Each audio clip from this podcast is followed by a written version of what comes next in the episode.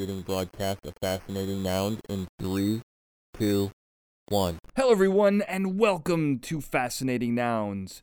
Now, if you are listening to this transmission, we are still the galaxy's most trusted source for incredible people, places, things, and ideas.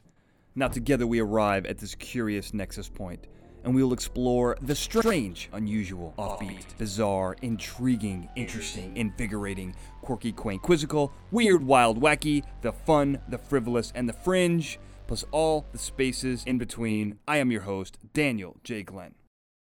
This is going to be a great episode. I'm very excited for it. Uh, much like you know the 100 plus episodes before it, I'm going to take a topic that I'm fascinated with, hence the title, and I'm going to do a deep dive with an expert. This week's no exception. So if you were looking for something different, you're not going to find it here. But will, what you will find is an absolutely incredible interesting conversation with Dr. David Schwartz, UNLV's chief gambling historian and Las Vegas aficionado. Uh, I'm very excited about this because I first saw David in a documentary about the World Series of Poker, uh, something I've been fascinated with since I was a wee little tyke. Uh, my grandparents taught me how to play poker. We used pennies and I think peanuts, uh, not, not big stakes, obviously, um, for those of you familiar with peanuts so it, it was a lot of fun and, and I love the game. We played a lot of weird wild cards. So as you get into like um, you know, uh, Texas Hold'em. It's a classic, the Cadillac of poker, as they call it. When you get into games like that, uh, game home games with wild cards and funky rules, uh, those have kind of fallen way out of fashion. But those are the games I played with my grandmother. Loved them. Uh, kind of like the whole idea of gambling. This idea that you could, you know, predict the future and you were betting money on it, whether it was just a gut feeling or you put tons of hours into analytics uh, I just love this idea. Love the, the concept of casinos, the culture of casinos. I thought they were really cool. Uh, when I was 18 out of high school, I wanted to go work at a casino, the Empress Casino, which was a riverboat casino in Joliet, Illinois, right around where I grew up. I was too young at the time. Then when I went to college and became 21, then the job that I wanted was for 18 and under, even though you had to be 21 to gamble. So it just wasn't my time to work at a casino, unfortunately. But nonetheless, now that I'm older, I can go to them. I collect uh, one dollar poker chips from every every casino that I've gambled in. So you know, kind of live it that way. Probably past my prime as a pit boss, but I don't think I uh, would be very good at that anyway.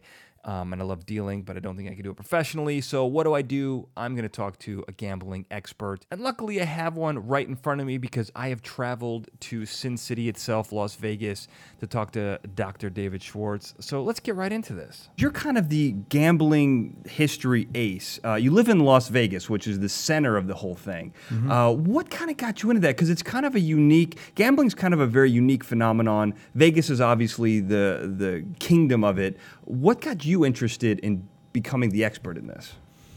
Watching them blow up old hotels in Atlantic City. Oh. That's what ah. got me into this. Yeah.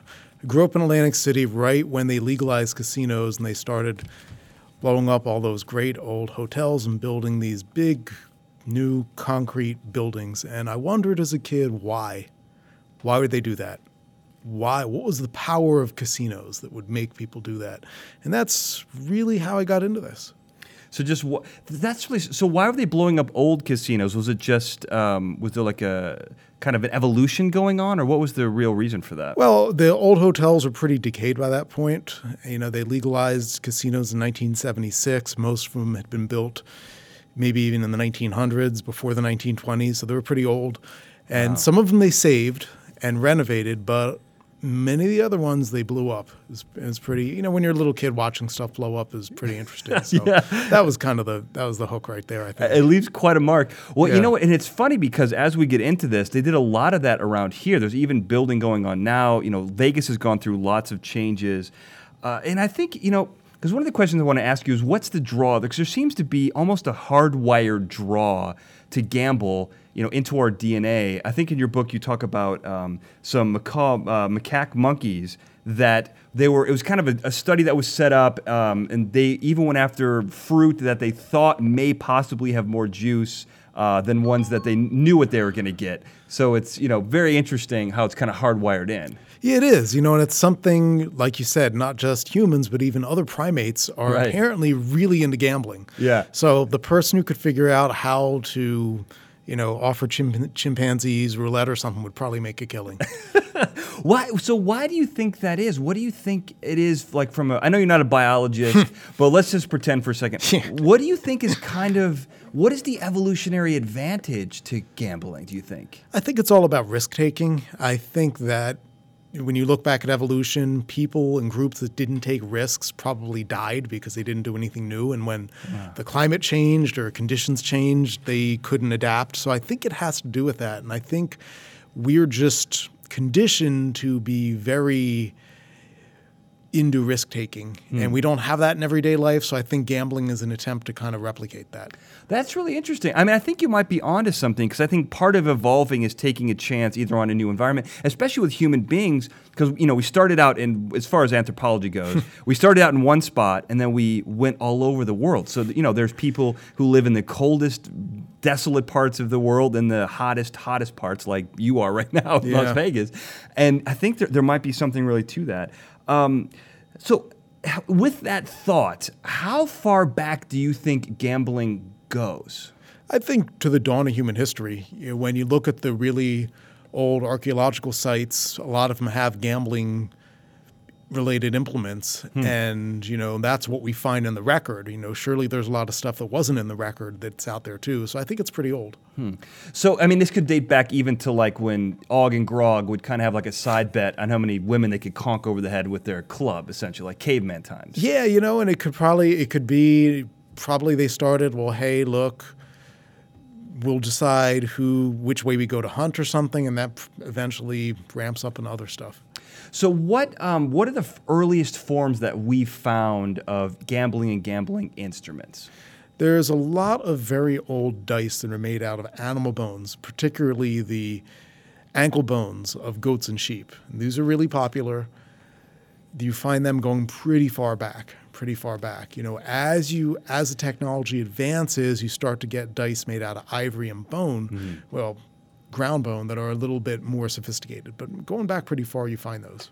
And I liked in your book because you said it's hucklebone, Yeah. which is kind of turned into knucklebone, Knucklebone, yeah. which is kind of interesting because I had no idea. That was really fascinating to me. Yeah, and it's interesting how gambling seems to like to take ordinary things, put a different name on it, just to make it a little bit confusing for everybody else. They still do that today. It's how it's how the house gets the advantage. It is. Uh, you know, and you mentioned the ivory. It's funny because you know you talk about the bones, and essentially, if I understand it correctly, the old huckle bones that were used, it essentially had, I think, it's four sides that it could land on, and in order to get it to land on all six, they smoothed it out, but that would be uneven, right? Yeah, well, eventually they did have the cubicle dice, which were six sides. The original huckle bones or knuckle bones, as they were known, would roll on to four sides. They would end up in one of the four sides.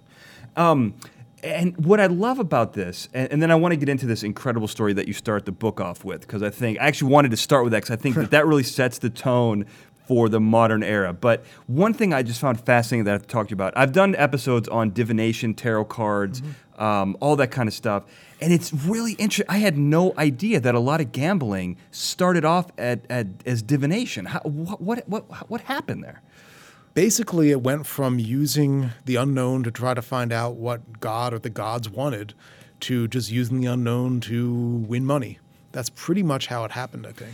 Well, so what were some of the examples um, that, that people that were originally divination that were turned into uh, gambling? So, for example, let's say you were Joshua, leader of the Israelites, cross into the land of Canaan, and you have to decide who gets which land. Okay. And well, if there's only so much good land around, so you don't really want to have to make that choice because then you're going to be undermined and somebody will overthrow you. Right, so you yeah. basically have each tribe roll bones or whatever, and then say, "Go take it up with God. It's God's will." You know, kind of like drawing the short straw. You Uh-huh. know, all those things. Which I don't know if people have actually done that, but they do it a lot in old movies. right. so that kind of thing where like basically this problem is beyond human agency we can't do anything here either for political reasons or moral reasons we can't make a choice Yeah. let's just make it random Right. and that could be the will of god or whoever you know you go from that another example is they would cast lots when they captured a city and they had a lot of good stuff. So instead of the soldiers fighting over the hmm. booty or whatever you want to call it, they would. No, say, booty's a great name. I like that, yeah. just cast, just cast lots for it and let whoever decide. And it's pretty. It's not that big of a step from doing that, conquering a city, casting lots over the booty, to just getting bored and saying, "Hey, I'll bet you a dollar this comes up heads." It's kind of the same thing. It's an extension. Well, you know what's fascinating about that that particular part is this kind of sent me on a whole. Uh, I don't want to say esoteric voyage, um, but as I was like re-going over the notes and, and going over the the way you phrase it in the book, there is a really thin line between divination, uh, essentially divination and gambling, because it's it's really you could almost split humanity into whether you believe that it's divine uh, divine intervention that adjusts it and that your path is kind of set by that or complete random luck and some people are beneficiaries of it and some people are not but it's completely random i think people really look at the universe in one of those two ways I think you're right, and you definitely see a lot of that. You know, some gamblers are very fatalistic that way, where everything is meant to happen. Yeah. So I think there's definitely some evidence of that. Yeah, it's. I mean, it's really weird that when you think about it. One of the there's there's this little thing in, in your book. uh, This is a gambling book, by the way. So what we're about to talk about is a little strange, but you bring up so many different. I'm going to call them mancies, which are basically w- forms of divination. Oh yeah. I never heard of any of these, and I look into Yeah. this stuff. I like this stuff, but let me see if I get these right. So there's oomancy, which is using broken eggs. Mm-hmm. Yeah, eggshells. So how did that work? Again, Like you know, I. I think a lot of this is just you kind of need to do something that's credible enough, but also impenetrable, impenetrable enough so that nobody really else understands it. Right, right, right. And you go, oh yeah, it came out really great. You know, Yeah. and a lot of it is going to be kind of like the fortune teller for the king, where it's better be a pretty good fortune, otherwise Right, you'll yeah. be replaced. So I think a lot of it goes back to that. But they definitely had a system. We and it's funny because I think you're right. There's a sweet spot between, and this is true today of even like technologies and stuff, right? Like, like where's the sweet spot where people think they could possibly understand it, but the nuances are far beyond their understanding, and only one or two people can be experts at it. Yeah, well, it's like anything, like reading the liver of Sure, sure, You know? yeah. So, all right, well, what's going to happen? Well, let's kill a sheep and look at its liver. Like, wow, it's the freakiest liver I've ever seen. Mm, Yeah. we better not go sail. Right, right, right. Or yeah, so you don't sail and you live. Or Yeah. yeah, I mean, it's it, it goes a lot of ways. Well, and it's so so there's so there's that with there's broken eggs, and then you have uh, these are these are the you know we're going to go into the bodily functions here, but copromancy and oof. uromancy. Yeah. Which see these kind of make sense if you're looking at sympathetic magic because the first one's obviously poop, and then there's Yeah. number one and number two. Let's say that. So you're basically taking it from your body, which Mm-hmm. you could make the sympathetic magic argument that that would tell your fortune, or at least the health of your immediate future. Yes. And it's kind of funny. Yesterday in my History 101 class, we were talking about this. We were talking about the Salem witch trials and witch cake, which was basically if they thought you were. Yeah. bewitched, you would pee. Yeah. They'd make the pee into a cake and feed it to a dog. And if the dog freaked out, that meant you were definitely bewitched. So it's the same thing where you could use this to try to tell the future, I guess. That is so interesting. Yeah, I, um, the Salem witch trials are fascinating me. I did an episode on it, and, and I remember the witch cake was like such an interesting idea. I mean, even the drowning, where they throw people into the river, and if you drowned, you, Yes. you got you still died, but you went to heaven like knowing that you've been saved. That's ridiculous. Um, so let's so let's talk about this great story that you started the book out with. Uh, and so I spent time on the East Coast in Boston. Um, well, uh, here I'm getting ahead of the story. So Mm-hmm. can you tell me the story um, of the the Pequ- I'm saying this correctly, the Pequot and the Mohegan tribes? Yes. So the Pequots have basically angered all the tribes in the region. And there's a Pequot war. 1637. Let's Yeah. set the stage. Yeah. So there's the Pequot War, and the other tribes, in conjunction with the Puritan colonists, get together and say, We're going to destroy the Pequots, whose name, ironically enough, means destroyer. Hmm. So we're going to destroy them. And they pretty much march on the Pequot village and kill everybody they can. The tribe is, there's a couple of people survive, but the tribe pretty much disappears unofficially. Then the 20th century, some of the survivors, one of the survivors in particular, Skip Hayward, starts seeking recognition for his tribe and reestablishing the tribe. And it's very difficult. Then, thanks to several legal developments, they have the right to run casino gaming on the tribal land. And this leads to this huge resurgence where now the um, Mashantucket Pequots have Foxwoods, which is one of the biggest casinos in the world. Well, let's let's unpack that a little bit because that was a very Cliff Notes version of what I think is a nuanced and incredible story that really tells. It sets up how kind of reservation gaming started, but also how casinos have kind of really become a financial institution in some places that really need it. Because what's great about that is the so everyone gangs up on the Pequot.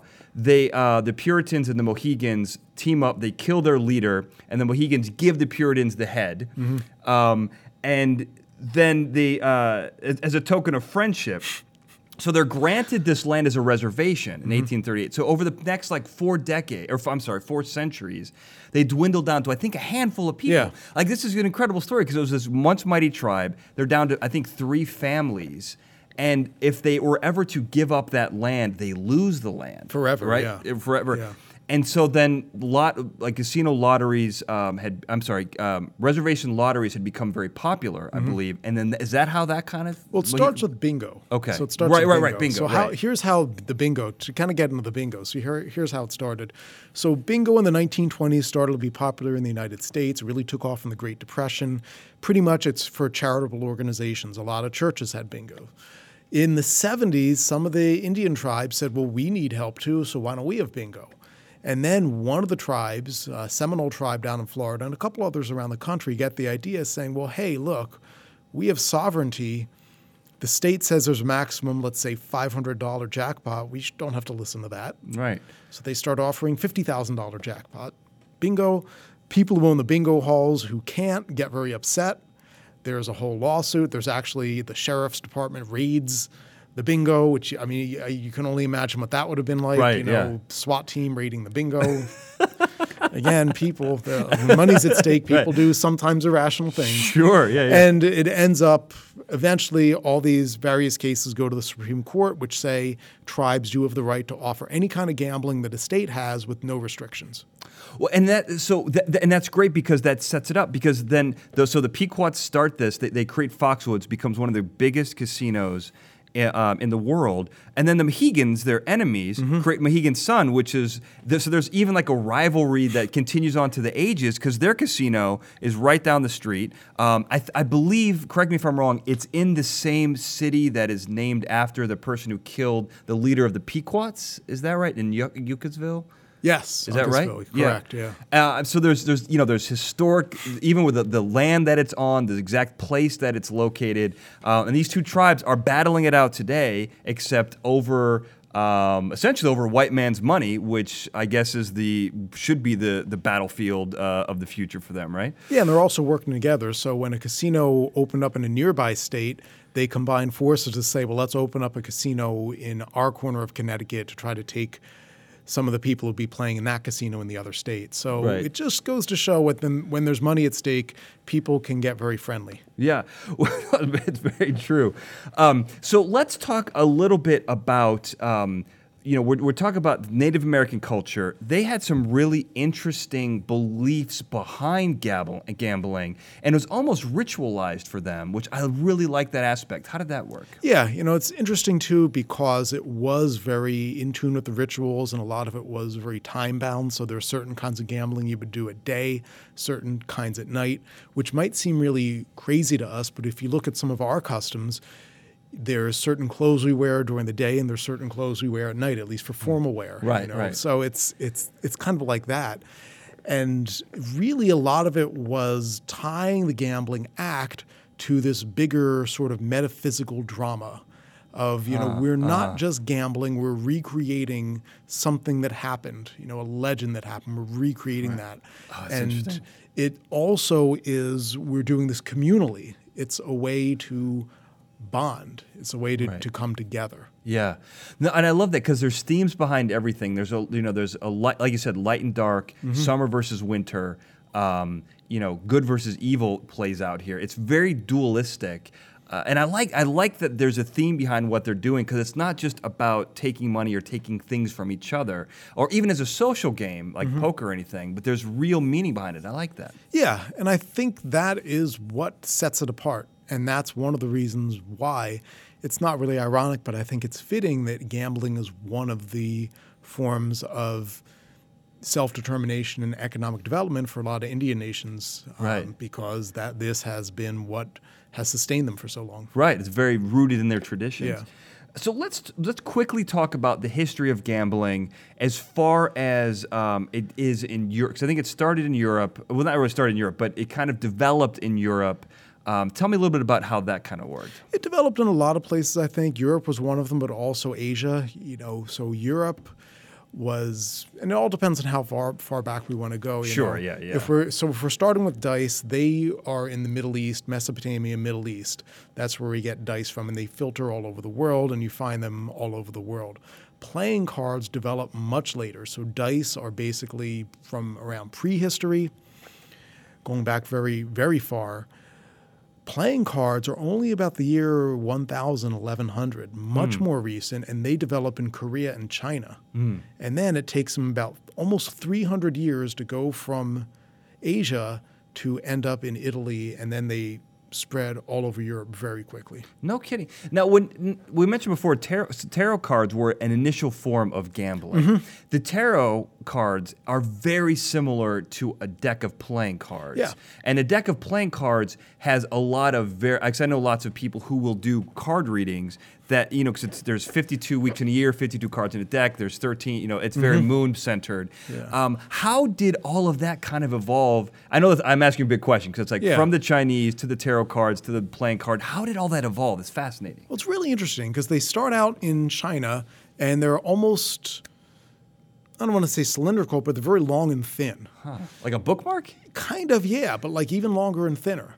Then they end up in India and they're circular.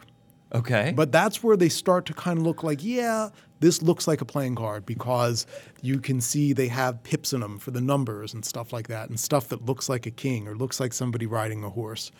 Then they end up in Persia and the hmm. Middle East, and they start to look a little bit more like what we would expect.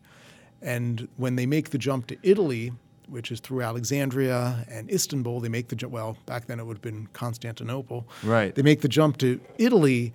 They still kind of look. They're starting to develop. They're not really sure what the suits should be. Some of them have coins. Some of them have hearts, and it takes a while to develop. When they get to France, there's several different variations, but one of them, based out of Rouen, is what becomes the uh, pack of card, the deck of cards that is standard today. And that didn't happen until fairly later. So for a while, there's lots of different kinds of cards, and there's, you know, tarot deck is one of them. Okay, I see. So, but there. So, is there an evol? Like we're looking at this like a biologist. So, Mm-hmm. is there an evolutionary connection between tarot cards and modern day playing cards as they exist today? Yeah, absolutely. I mean, did, they definitely have that same ancestor, which was the first deck that came over from uh, the Middle East, and the tarot cards were just one kind of deck to play a certain kind of game. Got it. Okay. Which was Triumphi, which later became Trump, which is right. Right. it's all connected here. Yes, it is all connected. so, The leader of the free world. Yes, is- has his yes. roots in uh, tarot cards. yeah, I mean that's what it's Triumphi, which developed into that, and basically the, you have the what are now the major arcana, were basically just special kinds of cards you can Got play it. at certain kinds. Oh, And wow, The that's minor cool. arcana is basically what is it? Coins, Staves, swords, staves, and pentacles. swords, and pentacles, which basically is uh, spades. It's, here's an interesting thing. So originally, I think spado in in Italian means sword. It ends up in England like, oh, it's a spade. Oh wow. And they kind of a lot of it kind of happened like that. And I think the coin changed into a heart.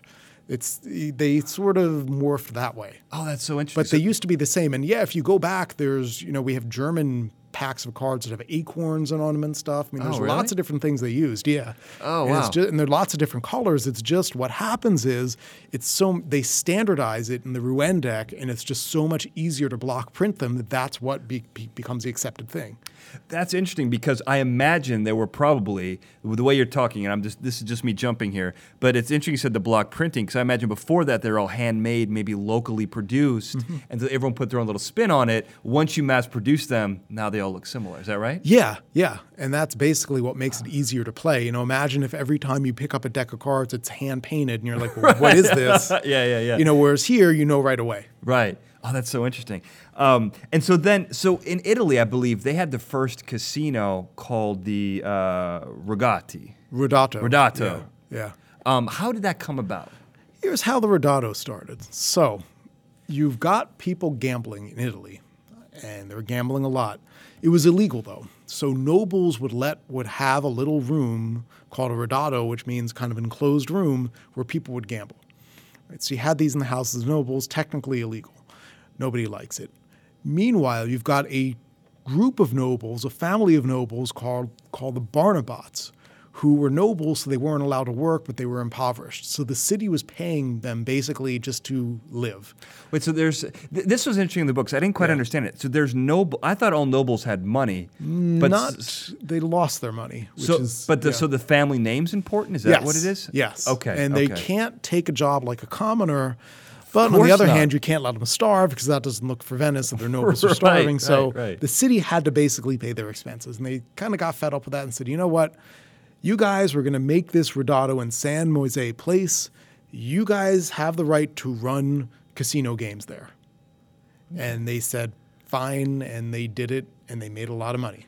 Well, and what's interesting about that is, from what I understand, these became so popular that a lot of nobles with money, the wealthy Mm-hmm. nobles, would come and then lose the fortunes that their generations of families had Yes. built up. So essentially, it was a wealth transfer from the wealthy to the were supposed to formerly wealthy, right? Yeah. Is that kind of how? Yeah, and that was the issue, and that's also the big issue is there's a lot of social disruption involved where Yeah. it breaks down those class boundaries. You know, you can come in and everybody wore a mask, so they wouldn't know who you were. So you can Like eyes in. wide shut kind of stuff. Yeah, like a mask, certain hat. Yeah, which is weird. By today's standards, certainly for casino security, they would not. Right. Yeah. that Yeah. but different times, different times. Sure, sure. So y- you had this thing where they were upset, not that the nobles were losing money to other nobles, but that lower people socially might be winning the money. And they didn't want that. Yeah, and also the money lenders getting involved and sort of getting their hooks into the nobles. And you know, Right. the nobles, of course, are innocent. It's not that they're bad financial managers; it's everybody else's fault. Of course, right, right. So, so these eventually end, and the way the book goes, these you talk about France next. Was there an, uh, like kind of a movement to France, or was France always kind of building up as? Was there kind of concurrently? France always had, and it's interesting, you know, how nations get reputations as gamblers. So today, Australia has a reputation as people gambling a lot. China Hmm, certainly has the, oh yeah, China certainly has the same reputation. Yeah. Back in the early modern period, France was the nation of gambling degenerates. Wow. And if we think about it, a lot of our games were invented in France. You know, Right. Baccarat, roulette, blackjack. You know, these games were all invented there. One of my favorites, euchre, was was invented Yeah. there. It's not a gambling game, Yeah. but I didn't know that. That's amazing. Yeah, I mean, and they basically poker. The ancestor of poker came from France, so the French were really huge hmm. gamblers. This is interesting because it kind of plays into England and their history. So after the Restoration, when Charles II comes back from being in France after Cromwell and all them killed his dad, Right. He comes back and he's been hanging out in France for like 20 years, and pretty much gambling and partying the whole time. And everyone else starts gambling and partying during the Restoration, and the English moralists say, "Well, this isn't. They're not English. This is a kind of this French." infestation coming upon us and certainly no honest englishman would ever gamble Right. when in fact they've been gambling you know since the island was settled Right, right. it's always nice to blame someone else and they blame the french the French infestation. Yeah. Well, and and so so the French gave us a lot, a lot of the the, the um, a lot of the games. They also after the French Revolution, I found this interesting that the ace became higher than the king. yes I love that. Yeah. And it's interesting too because it just shows how gamblers can be very conservative because we've never had, well, at least not since 1776, had a king in the United States, but we Right. still use the cards of the kings. You know, they tried Republican playing cards, small R Republican, not not capital R, Right. but they tried you know non-monarchical Republican playing cards, and nobody liked them. But what would that be? Like the head of the, the Yeah, you could Senate, have the- the a Congress? senator and a whatever, which is probably why it wasn't popular. Or you could just have something. I mean, it doesn't have to be a king; it could be anything. Right. It could be a president, but then you're putting the president in the king spot. Lots of weird Yeah, stuff going but on. it could. I mean, you know, it it could just be a horse and a dog and whatever. It doesn't even have to be people, but they like they like that. Yeah, it's those tradition to it. Yeah. So and I'm, and then from there, um, you mentioned that there's this there's like a spa casino that kind of comes in Yes. after that, which I like that because that feels like the ancestor to. It's like uh, reading your book. It was interesting to see how history kind of repeats itself because I feel like on the strip now, that's what's going on. Is it's like essentially bathhouses, resorts, casinos, right? Correct. And it's the same exact idea, which is basically this. So imagine that you are the landgrave of some small principality somewhere, you know, on the Rhine River, and you've got nothing. You know, your cousin is really rich and has Hamburg or something like that and is doing great. You've got absolutely nothing. But you still want to be the landgrave. You still want to be a count, whatever you are nobody's going to come to your place. There's just nothing there. So you let somebody come in and open up a casino. And pretty much it's a resource poor jurisdiction, uses their political independence to offer what its neighbors won't offer. As France and then eventually Prussia banned gambling, this becomes very lucrative for them.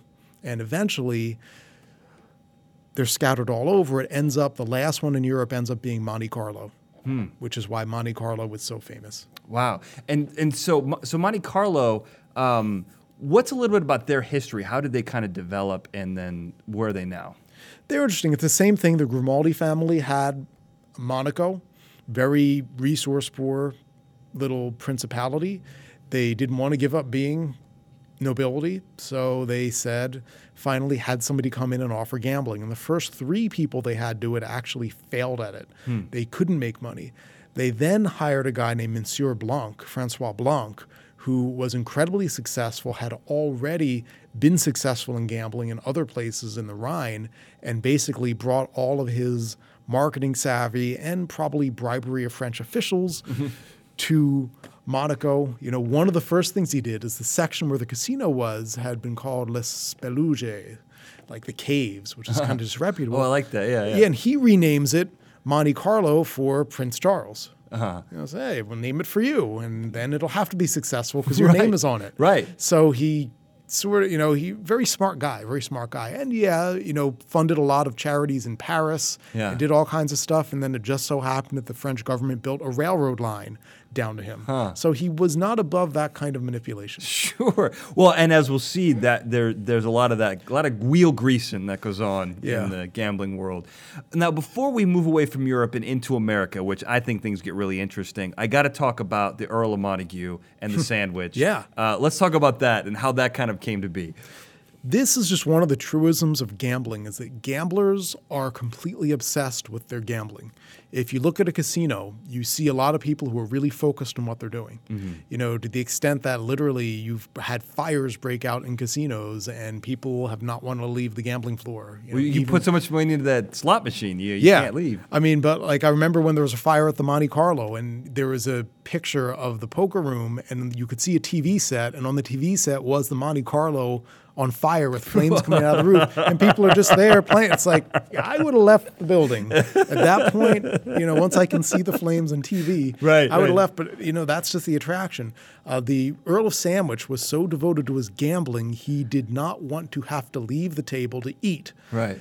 Uh, couldn't really do finger food that well because his hands would get dirty. So, all right, we'll take this, we'll put bread on it, and we'll eat it. Yeah. And that's then, where the sandwich comes from. And other people said, I'll have what the sandwich yeah, I'll having. have the Earl of Sandwich special. Right, I'll sandwich. I love well, and it's funny because again, history repeats itself. Big fan of the World Series of Poker, Mm-hmm. and so you, I dare you to find a more focused bunch. But it's funny because they have people coming around giving them massage. No one's leaving the table, Yeah. right? Food's being brought to them, massages, whatever it is. They're there for hours. Same thing. Nothing changes, is what I'm saying. Yeah, and like when I worked in a casino, I if I worked in the poker room, I would work my shift and then leave, and then 16 hours later come back and see the same people sometimes wearing the same clothes. Wow. And yeah, you, so there's definitely a lot of that. Wait, so what were you doing in a, in a casino? Was that um, did that come after obviously after the Atlantic City explosion? Where was that on your journey? Yeah, so that was, uh, I worked in Atlantic City. I did a couple of things. Uh, first job I had in a casino was in the ice cream parlor, serving ice cream to the people. best job in my That was kind of fun, opinion, yeah. Um, next job I had was Mr. Peanut. And What, you- did selling- you I was up? physically Mr. Peanut. Yeah, So you had the whole thing in of Mr. Peanut. Yeah, it was pretty cool. Do you have the monocle? Yeah, it was a shell. It was a plastic shell that went over. So yeah, Oh, wow. uh, pretty much all it was just arms and legs and uh, hands sticking out of that thing and the, and the It was pretty hot, I imagine. It actually wasn't that bad. It was kind of cross ventilated. It was pretty Okay, nice. okay, so that was that was at the Tropicana, and then I did security at the Trump Taj Mahal, and then later surveillance. But when I was on the floor, it was security. Wow. So you've kind of you have a really well-rounded kind of look at casino both from the front and from the back, really. Yeah, yeah. I mean, it's a, it's a perfect way to kind of attack this thing um, from an educational standpoint. One from the history, this is I found this to be fascinating because we're talking about gambling, obviously gambling debts comes into this. Mm-hmm. How do people pay gambling debts? You make the argument, and I mm-hmm. find, find very fascinating, that Pennsylvania may have been the largest gambling debt ever paid. How how did how'd you come to that conclusion? This is interesting. This is another crossover with my History 101 class because we were just talking about this yesterday too, I think. Okay. So, William Penn's dad, we all know William William Penn is the guy in the City Hall statue in Philly. Yeah. William Penn's dad was one of the gambling and drinking cronies of Charles II. Okay. And supposedly, Charles II owed him a ton of money. On his deathbed, William Penn's dad said, Look, just take care of my son, okay? And Charles II promised to do that. Fast forward a couple years later, William Penn is a member of the Quakers, who were a hmm. des- despised sect in England, you know, mm-hmm. although, or maybe because they were pacifists and mm-hmm. egalitarian and all that. Right. And were literally, they were hanged in Massachusetts. Yeah, yeah. So they were really not liked. William Penn happened to be a Quaker. King Charles gave him the right to settle Pennsylvania, which is a, you could tell was going to be a very lucrative mm-hmm. colony, mm-hmm. and it would be a haven for the Quakers. And it's been alleged that the reason why he gave this unpopular sect this really rich land was to settle that gambling debt to William Penn's dad. Wow, I love that, and it's also it's a prime piece of real estate. I, I would imagine at the time, correct me if I'm wrong, that must have been one of the largest pieces of land that had had been given up until that point, right? Yeah, and at that by that point, you know, Virginia's already settled, Massachusetts is already settled. You've got Georgia down in the south is another proprietary colony, but that's sort of basically just well, let's we want to keep the Spanish in Florida away from South Carolina and create a buffer there, so we'll give you guys Georgia and you can use it to settle convicts, which is what they did at first. But this really was kind of unprecedented. That's amazing. So that essentially was the first instance of gambling. Uh, You could make that argument in the United States, right? Um, no, although there had been gambling here for a long time, the Native Americans, Oh, that's of true. Okay, right, But also right. the first, even the first Virginians came over. It's really interesting. So Jamestown, which kind of had some really rough times at the Yeah. beginning, literally the governor is complaining the people are bowling in the streets. and like gambling on it, and they're not growing food. So like literally, because Jamestown, everybody said they were gentlemen. Gentlemen don't work. Yeah. We hang out and gamble, so we're not going to start working now because if we do that, we, we won't be gentlemen. Right. We'd rather be a dead gentleman than a living person who knows how to grow their own food. right, of course.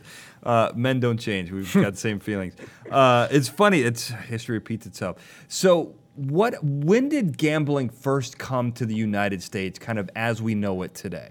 As we know it, it developed slowly. Horse racing was one of the earliest forms, and that was another thing that became a passion in Virginia and on the frontier. Uh, Andrew Jackson staked everything, even the clothes he owned, on a horse race, and he was also a huge gambler. Did he win that race? Um, I believe he won one of them, but one of them, one of the times he did lose. Lost literally the shirt off his back. Yes. Wow. Hopefully, he had a backup somewhere. right. but you know, there's definitely a lot of that tied into it. Lotteries became very important early on too. So horse racing was there, lotteries were there early on. It was different from it is today, where you have a lottery commission and it's a state-run organization. basically the way a lottery worked is you need to raise money for something. The state tell or the colony colonial government says fine, we'll give you a charter to run a lottery. You then hire a private promoter who runs the lottery for you and hopefully gives you the money. Hopefully. Hopefully. Sometimes they didn't. Huh. Which is why there are a lot of scandals. And a lot of the early colleges and universities got funding through lotteries. They would use lotteries to, you know, build walls around cities, ransom captives, and all, all kinds of interesting things. Well, there's also a couple stories in your book that you mentioned of people getting around the gambling aspect of lotteries by basically selling tickets for things instead of money. Yeah, and this is also, if you imagine, you know, back then, of course, there was not as much liquid cash around. Even if you did have all this cash, it, it didn't circulate. So they would use lotteries to do things like sell houses. So how are you going to sell a house if there's no? You can't really do a mortgage if nobody wants to do that back then. Right. Uh, banking isn't as powerful, so let's have a lottery and we'll just collect all this money and one person will walk away with it. So they did that. So essentially, you'd find like 100,000 people to give a dollar, and then one person would get the house. Yeah, I mean they did that. They they did that. I mean I'm not going to say they did that all the time, but that was Right. certainly one of the ways they did it. Wow, that's amazing. um, so as the history comes in, Louisiana, I didn't realize this, is was kind of the center of gambling for a long period of time. Yeah, Louisiana. You could make the argument that New Orleans is the American capital of gambling and not Las Vegas. Now, is that because of the French influence? Oh, definitely the French were big. That was definitely the French influence. You know, this is where craps is developed, this is mm. where poker is developed, and this is also where there's the first legal casino in the United States. Hmm. What? How did that kind of come about? Was it similar to Vegas, where like the state kind of decided that we're going to do gambling here, or was it still illegal in the United States at the time? It was illegal most places. New Orleans decided we'll legalize a casino. We'll legalize a couple casinos in New Orleans and we'll tax it. We'll use it to support schools and support a hospital, which they did. It went well. They legalized more of them. Then they decided to outlaw them all. Hmm. Then they brought them back and outlawed them again a couple times. And then late 19th century, they permanently permanently outlawed them until the 20th century, and they finally brought it back. Well, it's interesting because when you start looking at some of the early history, because I think I went from Louisiana, then Chicago was big, and then Mm-hmm. New York, and, and so it kind of moved around essentially. Uh, it's interesting when you look at the clientele because I think the Louisiana, uh, a lot of these early casinos were good for kind of like your rough riding kind of ga- cowboyish types, I guess we would think of, and not really like the big fish, the whales that people look for today, big wealthy gamblers, right? Yeah, there were some of the places. So a man named John Davis ran one that was catered catered more towards wealthy people. Most of them were very bare bones. You just came in there and gambled and left. They didn't want you to stick around. Didn't want you to stick around because No entertainment, no Penn and Teller, no big No. restaurants. No. A lot of them were actually crooked. They cheated people. And the last thing you want people doing when they're getting cheated is sticking around and watching everybody getting cheated. So the idea was get them in, get them out.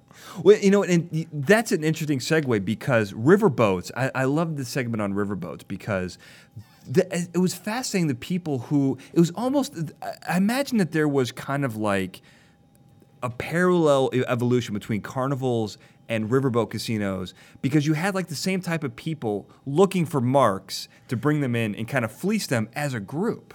there's a huge relationship between the riverboat gamblers who become the itinerant gamblers who then go onto trains. You know, they mm, start out on the Right, right, riverboats, yeah. they go into the trains, and a lot of them eventually end up in carnival sideshows. That's amazing. So there was a connection. Oh, there. there's a total connection. Okay. And like a lot a lot of the so stuff like that big six wheel, that big wheel is a carnival game. Right, And the Wheel of Fortune, call- right? The Wheel of Fortune, Yeah. yeah. and they call them carnival games. And again, in the carnival, they're usually crooked. Yeah. You know, today they're regulated by the state, so they're honest. Well, I remember, I didn't know this, but you were uh, in the book. You talk about how the Wheel of Fortune. There, I think you, there were two different ways to kind of basically rig it. One is to have little needles that would tell the ball where to go, right? Yeah. And then the other one is basically the person spinning it can control the speed with their foot mm-hmm. and get it to slow down where it wants to, right? Yeah. And so these kind of techniques were the idea, at least, was used on riverboats to kind of use three or four people, you know, almost like a good cop, bad cop kind of thing, right? To kind of trick people on riverboats. Yeah, you know, so basically, if you want to run a gambling scam in the antebellum, on the rivers of antebellum America, here's what you do. You are the gambler. You are probably dressed in all black. You've got a really fancy watch and a really fancy diamond pin and some nice jewelry. Like an because you can- 1830s pimp, really. Yeah, Which I don't know why they wanted to bring attention to themselves, but what's the question? because it was the it was the kind of thing where everybody knew that they would cheat you, but you thought you could get away with it. Oh, So that actually makes so much what sense. What you would do is you would have you know and it was kind of you had to test yourself some of them were like that some of them dressed very conservatively Uh-huh. but most of them tended to, to also have the jewelry because it's something they convert into cash really easily Oh, that, yeah, like just So drop it on the table, like when you see yeah. in the movies, dropping your, your keys into the poker pot. or if you get arrested you could bribe the guard with it or something like that so it's pretty easy to, pretty easy to do yeah. basically what you need is you need some kind of confederate somebody who's going to be sort of undercover who will win a lot of money and if you're playing something like three card monty they'll actually mark the card and say look this ah. dealer's so stupid he doesn't know what he's doing And Right. he'll win a lot of money then everybody else comes up and puts their money in and of course it reverses and they lose Right. and you can't really complain that you were cheated because you were trying to cheat them Right. It's actually brilliant when you think about it. it's human psychology, you know. Yeah. And even today, the three card monty thing, it's funny. Like even today, you see people doing three card monty out on the Las Vegas Strip. really? Yes, where literally there are casinos with more games than you could count, and they still have people are still going around with the three card monty, That's amazing. and people are still playing it. That's Really? an incredible thing. Yeah. You know, it's funny. There was this really brief period where I had heard about three card monty, and I knew that there were so many different techniques that you could get to trick people as to where the card was going to be. that for a small period of time, I really wanted to learn how to do that. And it's really interesting because there's so many cool different techniques. And one, since we're talking about riverboats, one of the guys that you mentioned is George Devol, who is arguably the greatest riverboat um, gambler. Yeah. And he wrote a, like the book on how to do this, right? Yeah, and one of my favorite things about researching this book is reading the books by former Did you read that one? I did, yeah. It's just interesting. I think it's 40 Years in the Mississippi. Yeah. I think that was his book. But there's this whole genre of sort of confessions by gamblers. And they're always very careful to tell you this is what you absolutely should never do. Ah. But they're obviously telling you how to cheat other people. But it's always Right. in the phrased in the way of like whatever you do, do not Right. attempt this because you will not like it and you will you will be miserable even though you're making so much money. Well, some of them, I, I believe. Well, let's talk about. Um, was he the one who? Um, there was one great gambler who ended up betting all of his money on Confederate bonds and then died penniless. But he was a great. Who was that? yeah, that was who was that? I have it written down. Skaggs. Skaggs. So- that was Skaggs. Um, he was the one. So he was one of the ones who dressed. People called him the gambling parson because he dressed so conservatively. You know, Huh. He dressed like a churchman and would just just went around the country cheating people all over. Then he trained teams of people to go around cheating people, and they were called Skaggs patent dealers. It was like patent medicine. So it was like franchising. what Pretty much he franchised, yeah. And basically, they went around the country cheating people. It's kind of karma, maybe, and this happens to a lot of these gamblers. So he had a ton of money. He owned plantations and stuff. During the Civil War, he decided to buy a whole bunch of Confederate bonds, and of course, ended up losing it all. Well, I mean, it's kind of that's you know we're talking about the fate versus luck. I mean, he kind of luck ran out. I mean, he kind of karma evened itself out, is what I want to say. Yeah, and you see this happening a lot with gamblers. The other thing that's interesting is you have some of them, like John Morrissey, make a ton of money from gambling, Yeah. and then they decide to play the stock market and they get cleaned out. He, you know, I'm glad you brought him up because he's a fascinating character.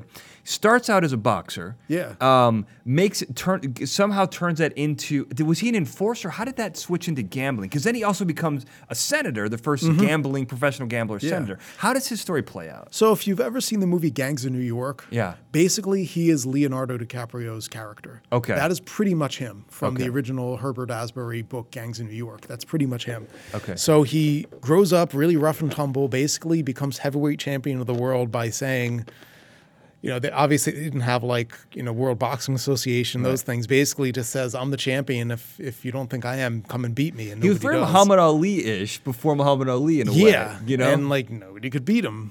So it, what's really interesting is he got he had the he had the nickname Old Smoke, which he got because in a bar fight, somebody basically threw him on a coal burner, and he literally caught on fire and finished the fight. Wow. And his back was literally smoking from being burned, and he still won the fight. Wow. So he he's an interesting guy goes into dealing faro, which was faro F A R O was the most biggest game back then, goes into dealing that.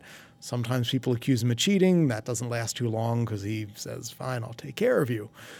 Uh, ends up owning shares in a lot of the a lot of the gambling halls in New York, and also since he's in the gang and since he's the gang, he becomes very important politically because you need people to vote a certain way. You're going to go to the biggest, toughest people and say, Right. make sure the people vote this way. So Right. again, this is in the this is in the movie Gangs in New York, and it's pretty well documented. Tammany Hall, Right, and yeah. that sort of corruption. So he becomes very, very important in that, and becomes very wealthy and very influential, and is named a senator.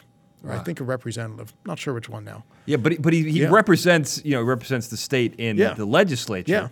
Um, it's just a he's a fascinating story. I really, like It really like him. is, yeah. And he, you know, again, he was one of the ones who was so successful and able to negotiate all that, but lost all of his money in the stock market. Yeah, I, and it's funny how things even out like that. Like Yeah. that's it's really interesting uh, how that works. Um, let's move on to the Wild West because that is my favorite period. A lot of great gambling stuff going on there. Um, there was uh, a couple of great gamblers, but you have this great quote that running a gambling house was the easiest way to mine for gold uh, in this town because in this time period because a lot of people were going and prospecting, and the people who owned the hardware stores actually made more money than the prospectors. They did. uh, and that, that's I love that, that connection. But how was how did gambling kind of evolve as the Wild West, a land without law and order? All right. So if you're a miner, you're going to be spending all day doing backbreaking work. You don't, you know, you're already predisposed to have a risky, you know, high tolerance for risk because it's pretty risky going out and mining. And when you actually do make money and want to do something with it, yes, you can go to the brothel, but you can only spend so much money there. Gambling is the other big thing that people spend money on. Drinking is the third. So it's gambling, drinking, prostitution, pretty much soaks up all the money that isn't lost to the hardware store owners.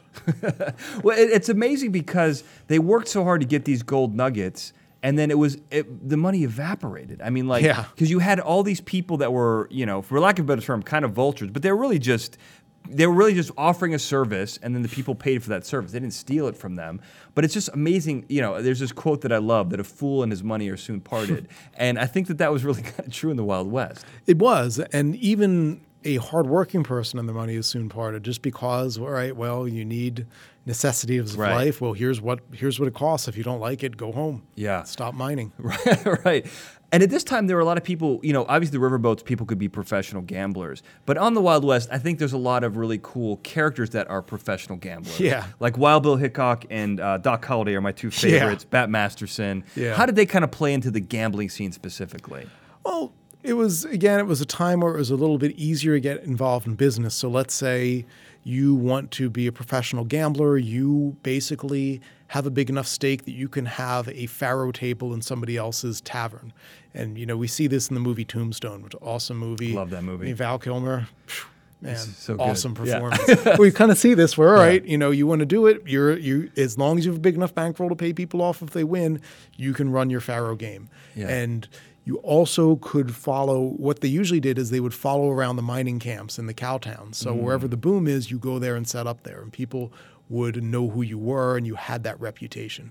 Now, is the well one quote I want to get to, but I I Mm-hmm. like what you just said because I want to clarify something that in the book I didn't understand. But one great quote that you have of Wild Bill Hickok is he gets cheated by by uh, by some people, and he and he, he said, "No, I had a pair of kings," and then Wild Bill Hickok says something to the effect of, "Well, I have a pair of six, sixes," pulling out his guns, and those beat everything. I love that. That is so Wild West. It is. It is. It might be the most Wild West thing that I that I came across because it's just again, it's, right that there. sort of, hey, might makes right. Right, right. No, it is true. Uh, so you mentioned the people setting up these games. Is this what a wolf trap was? What was Wolf that? Trap is a little bit further east. It's started in Cincinnati, and basically, it is a very low stakes poker den that is honest but kind of brutal. And you kind of have to watch yourself in there because it's pretty tough customers and pretty tough dealers too. But the people there, but like you said, are they bankrolling their own? Are they basically setting up shop and bankrolling their own games? Yes, you're bankrolling your own game, so you're pretty. You're watching it pretty closely. And on that same note, because I know what you mentioned with three card monty, each side is kind of in a way cheating each other um, because the people running the game are kind of you know they'll miss a card or they'll flip Yeah. stuff around, and then other people will double their bet. So everyone's kind of cheating each other in this thing. So it's kind of a cat and mouse game, right? Yeah, and you've got to watch out in these wolf traps because the clientele is pretty rough, and you can't really take a lot of liberties with them. It's it's one thing if in, you're in New York City and you have the police paid off and you're cheating, you know, the rubes who just wandered into town. You know, it's another thing if you're somewhere in the backwoods of Kentucky and you've got a bunch of stevedores or you know other big bulky guys and you're trying to cheat them. Right. Big difference. Yeah. Um, well, that, let's.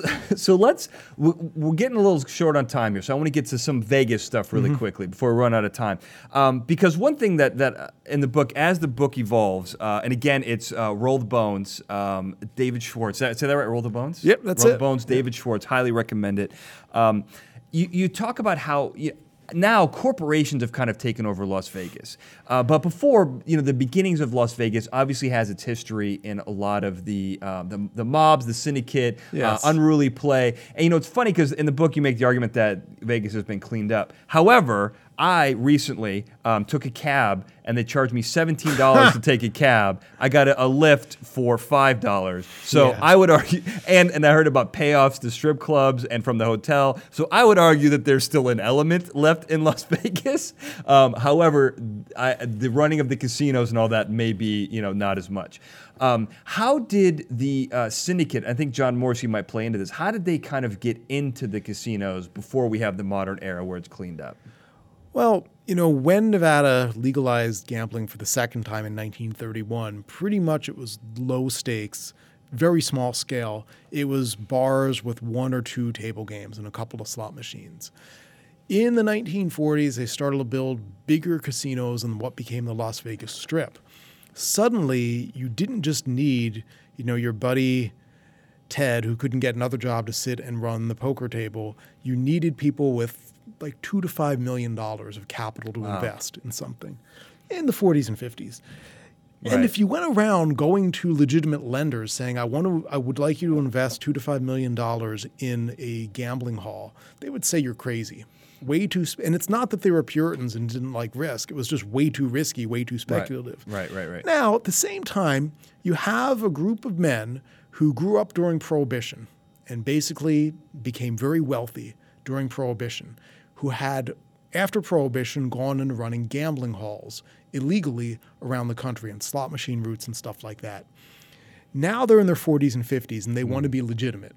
So a lot of them come out to Las Vegas and settle here. They bring their money with them. They also have friends who are still involved in the rackets and organized crime back east, and they tell these guys, "Hey, do you want to invest in this?" They know the business. They say, "Oh yeah, we Right. see how we can make money." So that's which how is it key. They- It is, them yeah. knowing the business and having a history in it, having family, in it, it becomes key because as those generations kind of move away, uh, Vegas becomes a very different place. Yeah, yeah. So what happens is they're very successful and make a lot of money. Fast forward to the 60s when these men are now in their 60s and 70s and they're starting to die out or retire. Right. You know, at the same time, there's been a change in Las Vegas, which goes back to 1955. 1955, they thought the sky was the limit. Six new casinos opened up and they bombed. Mm-hmm. They all went bankrupt. Wow. So people in Vegas got scared. And there's a famous Life magazine cover story and it says Las Vegas is the boom overextended. Wow. People got really scared and they said, we need to do something besides just gambling. So they built a convention center and started catering to convention guests too. Right. And they found you can build a much bigger hotel. So they started building these bigger hotels. The mainstream corporations start to see, like, wow, you can actually make a lot of money doing this. And that's how they get involved in the 60s. Well, and it's really interesting um, because Howard Hughes buys out a lot of stuff. I love Mm-hmm. Howard Hughes, and I love his history in Vegas. It is so fascinating to me um, because he essentially really is that transitional period. If, correct me if I'm wrong, but isn't he kind of the guy who buys a lot of these things because he has the capital, buys it from the old mobsters looking to get out, and kind of legitimizes it, right? Is he kind Yeah. of like the middleman?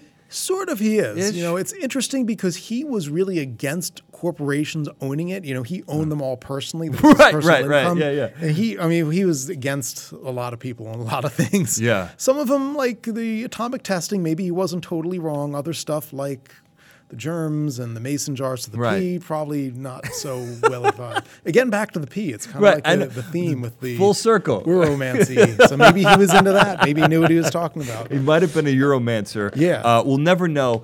Uh, there's a lot of stuff we haven't touched. Uh, you hit it all. I, I got to tell you, I was I was going to read both of your books, and I was like, oh, they're about 200 pages. I can get through 400 pages, no problem. Before the interview, they're really long books, 400 pages. However, they read like a novel. I loved reading about the history of Vegas, which we didn't really get into the details. There's so much that has happened in the past, just in the past 20 years, not to mention the past 40 years, and how Vegas, the entire the surface has changed. Um, just the, everything about it has changed. Highly recommend the book. Roll the Bones. How can people get in touch with you? How can people learn more about you and all that stuff? Uh, my website's dgschwartz.com, so that's a good place. I'm on UNLV at Dr. Dave. I mean, I'm on, I'm on UNLV, gaming.unlv.edu is the Center for Gaming Research. I'm on Twitter at uh, Dr. Dave 702. I now have links to all this stuff. Um, uh, it's great stuff. I, I really appreciate you talking to me about it because this has been something I've been into. And we, of course, we touched on the Wild West, one of my favorite things, uh, where gambling had its peak, in my personal opinion. I love that as far as Americana goes. Uh, Dr. Dave Schwartz, thank you so much for being on the show Oh, today. thanks for having me. It's awesome. And I want to thank everyone for listening. Have a good night. Fascinating Nouns is a Glencoe production and is hosted and produced by me, Daniel J. Glenn. The show producer for this episode was Sarah Brandt. The Fascinating Nouns introduction was produced by Daniel J. Glenn and E. A. Barrientos with music and sound design, written and performed by E. A. Barrientos. If you like this episode and want to learn more about this and previous guests and previous episodes, go to fascinatingnouns.com and check it out. Links to everything there, links to old episodes, links to the guests, uh, all of their social media, everything like that.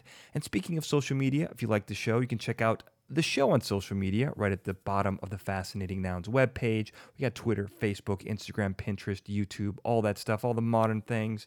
Check it out there. And if you like this show, I'm going to go out on a limb and going to say you're going to like my other show, Fascinating Gadgets, Gizmos, and Gear Based Technologies, where I take a fictional technology and teach you how to make it in real life with a group of experts, including rocket scientists, engineers, biologists, all that kind of stuff. Fascinating gadgets, gizmos, gear based technologies. FGGBT.com. That's FGGBT.com. Say it with me FGGBT.com.